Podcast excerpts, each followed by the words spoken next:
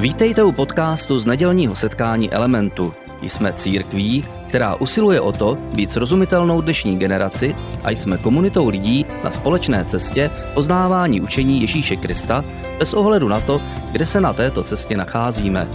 Doufáme, že dnešní přednáška bude pro vás užitečná.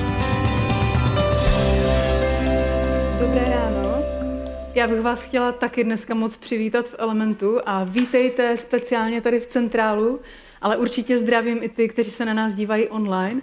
A vítejte na druhé části naší série, kterou jsme nazvali Kouzlo mraku.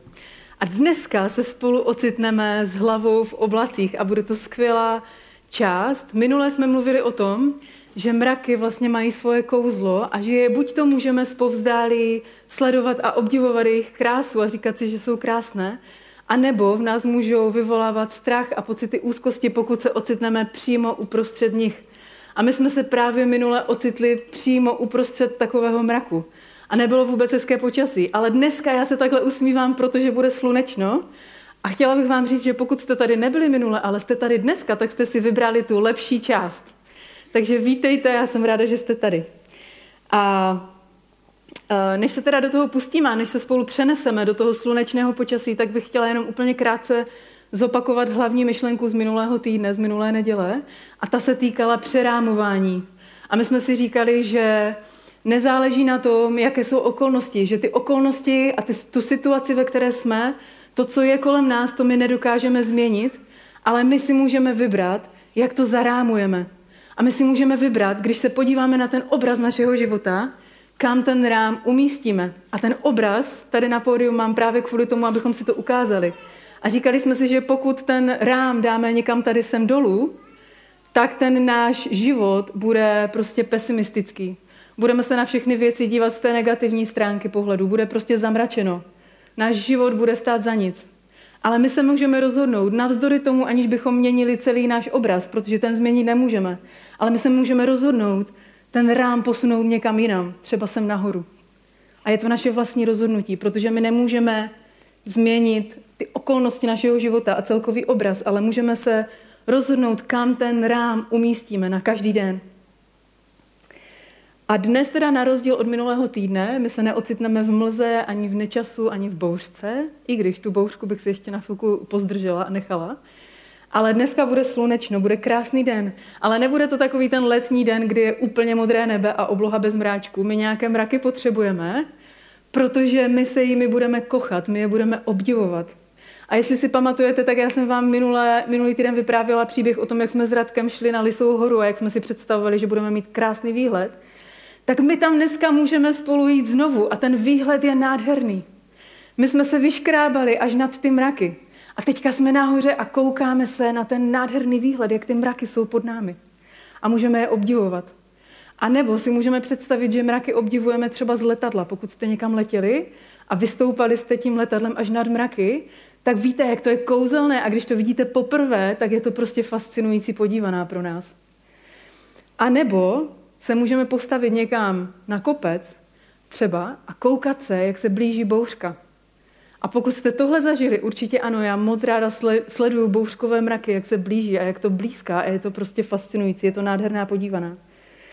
A když takhle stojíme a kocháme se těmi mraky, obzvlášť třeba těmi bouřkovými, tak my si dneska můžeme uvědomit, že přímo v těch mracích, na rozdíl od nás, od minulého týdne, dneska si můžeme uvědomit, že přímo v těch mracích stojí někdo jiný. A my se můžeme dobrovolně rozhodnout, že se do toho jeho mraku vydáme za ním. A to je právě to téma, o kterém bych chtěla mluvit dneska. My se můžeme rozhodnout, že se do té mlhy, do toho nečasu, do toho špatného počasí vydáme za nějakým konkrétním člověkem. A možná si teďka říkáte, proč bych to dělal? Tak o tom právě dneska to je a právě proto jsem dneska tady, abychom si to řekli. A minulou neděli jsme si jako příklad člověka, který byl skvělý v rámování, a vzali apoštola Pavla a říkali jsme si tu část jeho příběhu, jak on se jako vězeň ocitl v Římě, v římském vězení, i když se modlil za to, aby v tom Římě mohl zvěstovat tu dobrou zprávu o Kristu a nečekal, že, ta, že se tam dostane jako vězeň. A my jsme si říkali a ukazovali jsme si právě na tom rámu, že Pavel se rozhodl vybrat si tu pozitivní část toho svého obrazu.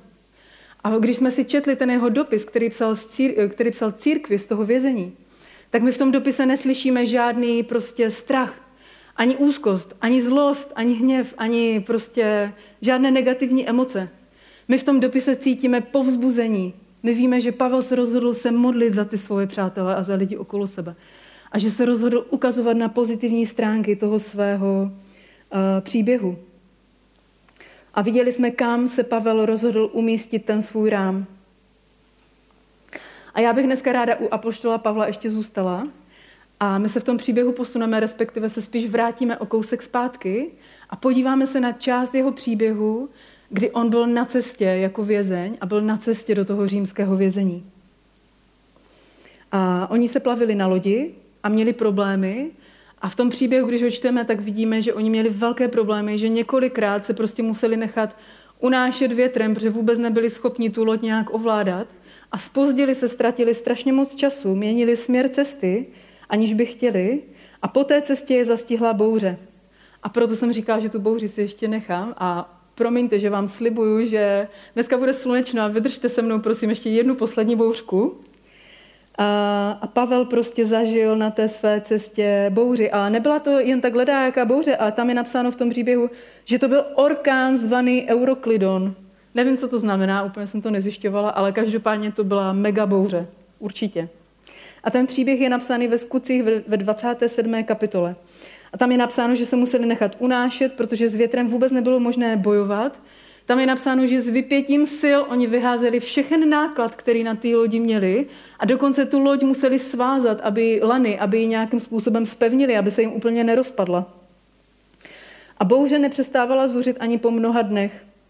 A je tam taky napsáno, že už nebylo vidět ani slunce, ani hvězdy. Oni se úplně ztratili, nebyli schopni vůbec se nějakým způsobem navigovat, třeba podle hvězd nebo podle slunce. A nakonec se ztratila úplně všechna naděje, že se zachrání.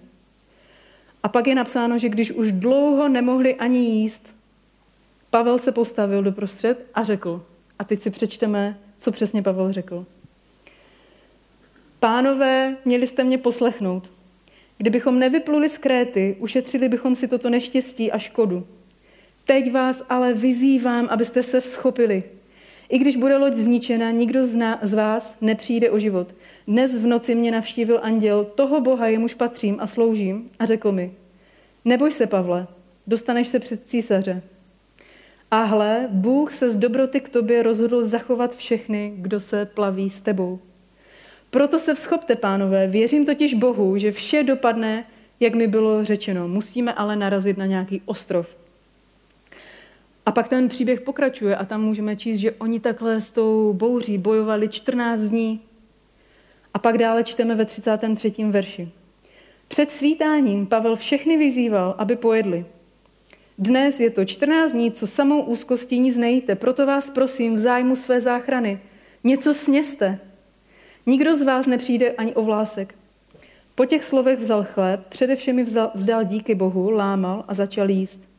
Všechny to pozbudilo a něco pojedli. Na lodi nás bylo celkem 276 osob. Posilnění jídlem pak sypali pšenici do moře, aby odlehčili loď. A ten příběh končí tak, že všichni se zachránili a nikdo nepřišel ani o vlásek. A znovu se tady můžeme vrátit k našemu obrazu a znovu můžeme vidět, jaký rám a kam ten svůj rám se Pavel rozhoduje umístit. Znovu a znovu to dělá. A tentokrát nejen, že pozbuzuje lidi okolo sebe, ale jeho přítomnost ty ostatní lidi, kteří jsou na té lodi s ním, doslova zachraňuje. Zachraňuje jim život. A já si nemůžu pomoct, ale když čtu Pavlův příběh a ty, ty příběhy z jeho života, tak mám pocit, že, že Pavlovo místo je na slunci. A že navzdory okolnostem jeho prostě nebe je otevřené, on má slunečno. A Pavel často zasahuje do bouřky lidí, kteří jsou okolo něj. A my dneska, když se vydáme za někým do bouřky, tak jak to dělal ten Pavel, tak si můžeme taky uvědomovat, že naše místo je na slunci. My, jsme, my si můžeme vybrat ten rám, kam ho dáme a my si můžeme uvědomit, že naš, naše místo je prostě otevřené nebe na slunci. Není v bouřce, ani v mlze, ani uprostřed mraku, ale někde jinde. A můžeme taky přemýšlet nad tím, že když se vydáme za někým do jeho bouřky, je dobré vzít si sebou deštník. A o deštníku jsme se minule taky zmínili. A, v, to, v tom konceptu toho počasí, jak jsem pojala celou tu přednášku a, a spojila ji s počasím, tak si můžeme představit, že je to naše vlastní odpověď na otázku, co pro mě osobně znamená evangelium. A když si na tuhle otázku odpovím a ujistím se o tom, že znám tu odpověď, tak to může být jako takový deštník. A ten deštník můžu využít nejen pro sebe, ale můžu si ho vzít taky na cestu, když jdu za někým. A připomíná mi to příběh o čtyřech přátelích z Nového zákona. A tam je takový příběh, že, že prostě byli čtyři přátelé a měli pátého přítele, který byl nemocný a oni se rozhodli, že ho naloží na nosítka a oni věřili tomu, že když ho přinesou přímo před Ježíše, tak bude uzdraven, on nemohl chodit. A tak ho vzali na ty nosítka a nesli ho tam, jenomže problém byl v tom, že Ježíš zrovna vyučoval a ještě větší problém byl, že byl uvnitř nějakého domu a byl tam takový dav lidí, že oni s těma nosítkama se tam prostě nebyli schopni prodrat k tomu Ježíši. Ale nenechali se odradit. Oni věděli, jaký mají deštník. A tak prostě vylezli na střechu a rozbourali tu střechu a spustili toho svého přítele přímo před Ježíše. A v tom příběhu je napsáno, že když Ježíš viděl jejich víru, tak odpustil tomu ochrnutému jeho hříchy a řekl mu vstaň, vezmi si to lehátko a jdi domů. A já jsem si tady napsala do svých poznámek, že to byl jejich deštník, pod kterého toho svého přítele schovali v jeho bouřce.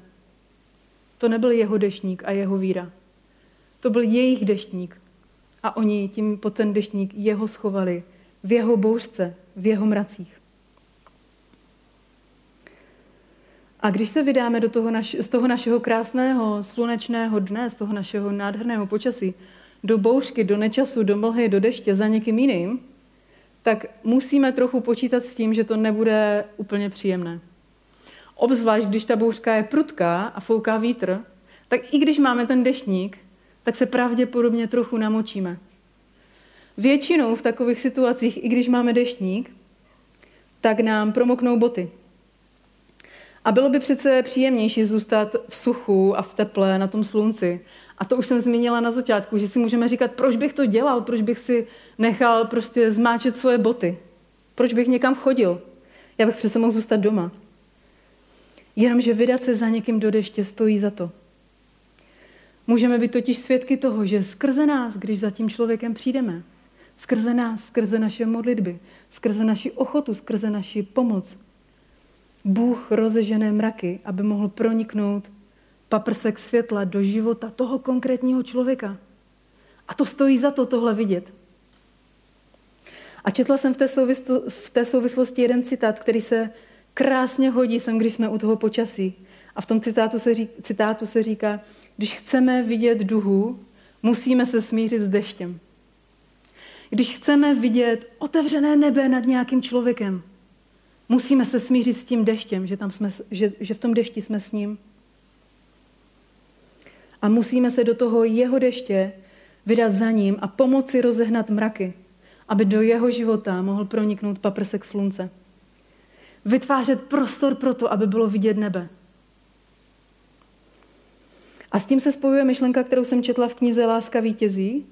A Láska vítězí od Roba Bela je skvělá kniha a je taky trochu kontroverzní. A když se přeložila do, do českého jazyka a vydala se v naší zemi, tak zbudila mnohé diskuze. A já bych vás chtěla moc pozbudit, aby navzdory tomu, že třeba nebudete se vším souhlasit, co v té knize je, tak to stojí za to si ji přečíst. Mně se strašně líbila. A já bych se vůbec nechtěla pouštět do nějaké hluboké teologie ohledně nebe, ale chtěla bych vám říct a sdílet s vámi nějaký svůj pocit a takový svůj přístup a postoj. A, a hlavně taky to, jak se vyvíjel. A já celý život věřím tomu, že existuje nebe a peklo. Nikdy jsem nad tím nepochybovala. Ale vždycky, když jsem se snažila nad tím nějak více zamyslet, tak jsem toho radši vždycky rychle nechala a, a nikdy jsem nešla moc do hloubky. A myslím si, že to bylo tím, že mi to vlastně v hloubi duše úplně nedávalo smysl. A mohlo to, to, to, že mi to nedávalo smysl, mohlo být způsobeno tím, že jsem to právě nikdy nestudovala. Nikdy jsem se nerozhodla Přečtu si třeba tři knihy z různých úhlů pohledu, budu číst Bibli, budu se modlit a nějak prostě na to přijdu, jak to je. Tak tohle jsem nikdy neudělala. Nikdy jsem to do hloubky neproskoumala, ale ten můj obraz se vytvořil prostě z něčeho, co jsem někde zaslechla v nějakých přednáškách nebo v kázání. Něco jsem četla v Bibli ohledně nebe, něco jsem četla občas něco prostě v nějakých jiných knihách a vytvořila jsem si nějaký takový obraz o tom, jak to asi bude, když můj život tady na téhle zemi skončí. A ten obraz byl asi takový, že jako až to tady skončí, tak já půjdu do nebe. Půjdu asi někam nahoru, někam do nějaké jiné dimenze, budu mít nové tělo, ale úplně tomu nerozumím, jak to bude fungovat. Budu mít pravděpodobně bílé roucho a budu v boží přítomnosti na věky. A to je krásná představa, ale já jsem vlastně v hloubce duše nevěděla, jestli se na to mám těšit. Takový ten pocit, že vlastně nevím, jestli z toho mám úplně radost, anebo jestli mám větší radost z toho, že nepůjdu do pekla. A tak jsem tu myšlenku a celé to svoje zkoumání většinou rychle opustila, protože někdy jsem se dostala až tak daleko a to mi nahánělo ještě větší strach a starosti. Protože jsem se dostala k tomu, že vlastně nevím, co bude s mými přáteli. A já jsem si říkala, když prostě já věřím tomu, že půjdu do nebe, tak to je v pohodě. Ale já tady mám lidi, které miluju. A co, když oni do toho nebe nepůjdou se mnou? A co, když tam nebudeme všichni spolu? Co, když se nebudu dostatečně snažit? Co, když je prostě nepřemluvím, aby mi uvěřili? A jakou budu mít radost na věčnost, když budu vědět, že oni jsou někde jinde? To na ně zapomenu? Nebo jak to teda bude? A pokud je na, na nebe někde daleko a naším jediným cílem je se tam dostat, tak jaký prostě má náš život vůbec jiný smysl? Proč bychom měli dělat nějaké další dobré skutky, které nejsou se spasením někoho nějak úzce spojeny? Jaký to má všechno smysl? Přemýšleli jste někdy nad tím? Já vím, že já jsem takový jako filozoficky zaměřený člověk, takže pravděpodobně přemýšlím nad tím jako častěji nebo více, ale zamysleli jste se někdy nad tím? A pokud jsi křesťan, tak přemýšlel jsi nad tím, jaké vlastně je to propojení toho našeho současného života s tím, co nás čeká na věčnosti? Že nejenom, že jsme v pohodě a můžeme se těšit na to, že budeme v nebi, ale jakou to má souvislost, jak se to propojuje? Co tam třeba budeme dělat celý, celou tu věčnost? A pokud nejsi křesťan, tak mě by to upřímně fakt strašně moc zajímalo. Co si představuješ, že se stane, když tady nebudeš? Kam půjdeš, co s tebou bude? A ještě více, jak si představuješ nebe, pokud v nějaké nebe věříš? A ještě více, jak to, čemu věříš, že se stane po tvé smrti, jak je to spojeno s tím, jaký život žiješ tady na zemi? Jakou to má souvislost? A pokud si nad tím nikdy nepřemýšlel, tak možná je dneska ten, ten správný čas, kdy se nad tím můžeš zamyslet. A teď se konečně dostávám k té knížce Láska vítězí. Když jsem ji četla, tak jsem si uvědomila několik věcí, které bych s vámi dneska chtěla sdílet. A jednou z těch věcí je, že já nevím, jestli jste si toho také všimli, ale Ježíš v Bibli nikde neříká lidem, co mají dělat pro to, aby se dostali do nebe. Zní to zvláštně, ale Ježíš v Bibli nikde neříká, co máme dělat, abychom se dostali do nebe. On vždycky mluví v souvislosti s tím, jak získáme věčný život. On nepoužívá to slovní spojení půjdeš do nebe. On vždycky říká, získáš věčný život. A já jsem si vypsala pro ukázku dva verše. Jeden je v Evangelium podle Jana v 5. kapitole 24. verši a tam je napsáno, kdo slyší mé slovo a věří tomu, který mě povolal, má věčný život. A nepřijde na soud, ale již přešel ze smrti do života. Tam není napsáno, kdo slyší mé slovo a věří tomu, který mě poslal, půjde do nebe. A dokonce tam není ani napsáno, bude mít věčný život. Ale je tam napsáno, že kdo věří tomu, kdo mě poslal, má věčný život. A v Janově v 6. kapitole 47. verši je napsáno Amen, amen, říkám vám, kdo věří, půjde do nebe? Ne. Amen, amen, říkám vám, kdo věří, má věčný život. A to je skvělá zpráva. A mě to najednou dává mnohem větší smysl.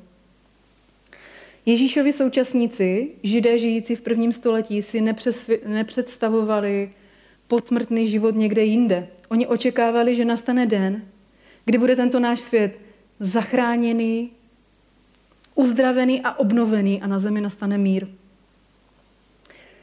A naše pojetí nebe má přímý vliv na to, jak budeme nakládat se vším, co máme tady na zemi, jak budeme nakládat se svým časem a se svojí energií. To, čemu věříme ohledně nebe, ať chceme nebo ne, tak to má přímou souvislost s tím, co děláme během našeho života, jak se k tomu postavíme. A Ježíš nás učí žít už teď tak, aby všechno, co vytváříme a čemu se věnujeme a čím trávíme čas, přetrvalo i v tom novém světě. On proměňuje naše otázky ohledně věčnosti na otázky ohledně našeho života v přítomnosti. On propojuje budoucnost s přítomností. Správné chápání nebe nevede k úniku z tohoto světa, ale naopak k plnému nasazení v našem světě. Ježíš se se svým příchodem začal prolamovat do lidských dějin. A já doufám, že, že vám to dává stejný smysl jako mě, když jsem prostě na to přišla, jak jsem z toho byla nadšená.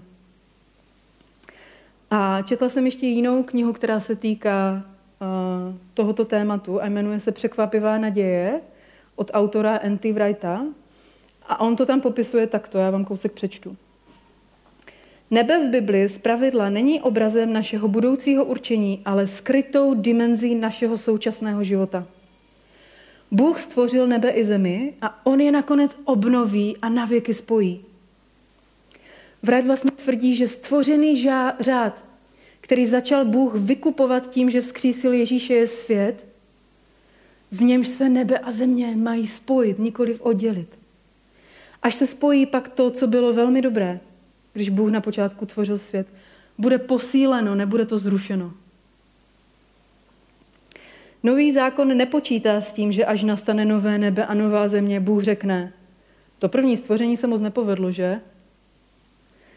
Nejste rádi, že jsme se zbavili času, prostoru a hmoty?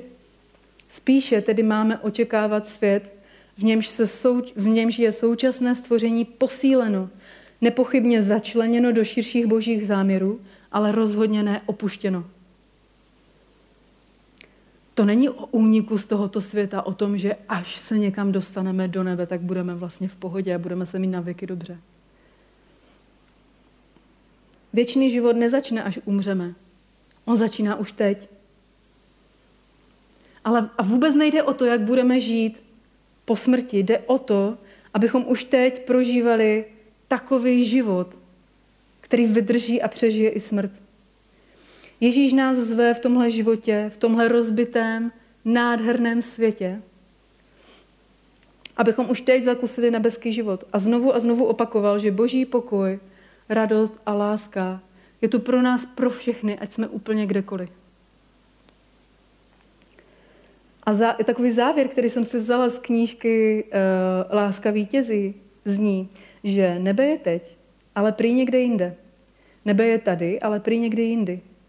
A pak je tu Ježíšova pozvánka do nebe tady, teď, v tuhle chvíli, na tomhle místě.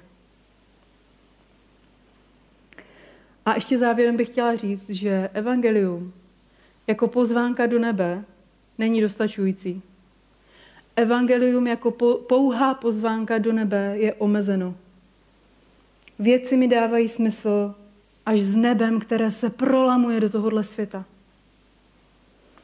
S nebem, které se stupuje na zem. Dává pak smysl rozhrnovat mraky. Dává pak smysl dělat tenhle svět hezčím místem. Dává pak smysl snažit se přerámovat každý svůj den do hezčích barev. Dává smysl modlit se za uzdravení kamarádky, která je v nemocnici, i když to není třeba spojeno s tím, jestli přijme evangelium a pozná Krista nebo ne. Dává to smysl.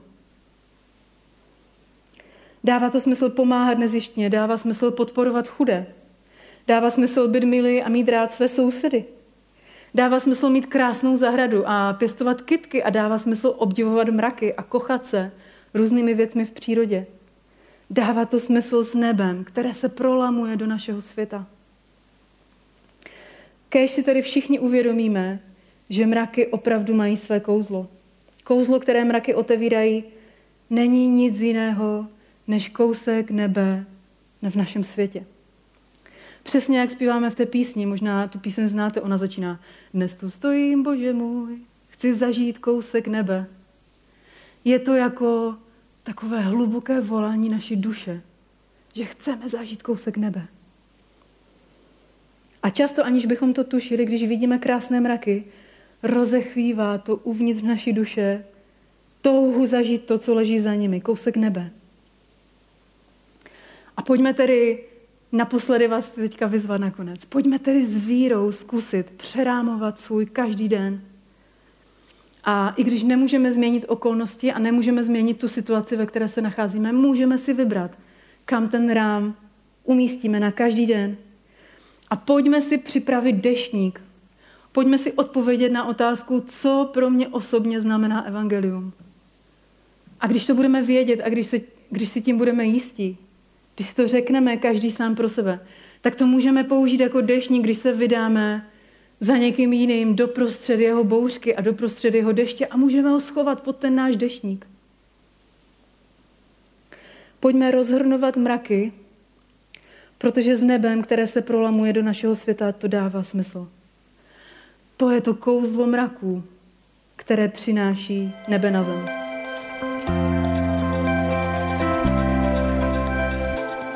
Děkujeme za poslech přednášky z nedělního setkání Elementu.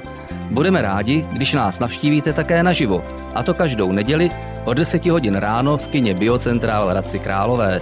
Být na místě přináší větší zážitek, výbornou hudbu a přátelskou atmosféru. Více informací o našich aktivitách najdete na webu element.cx nebo na Facebooku Element Hradec. Těšíme se na vás.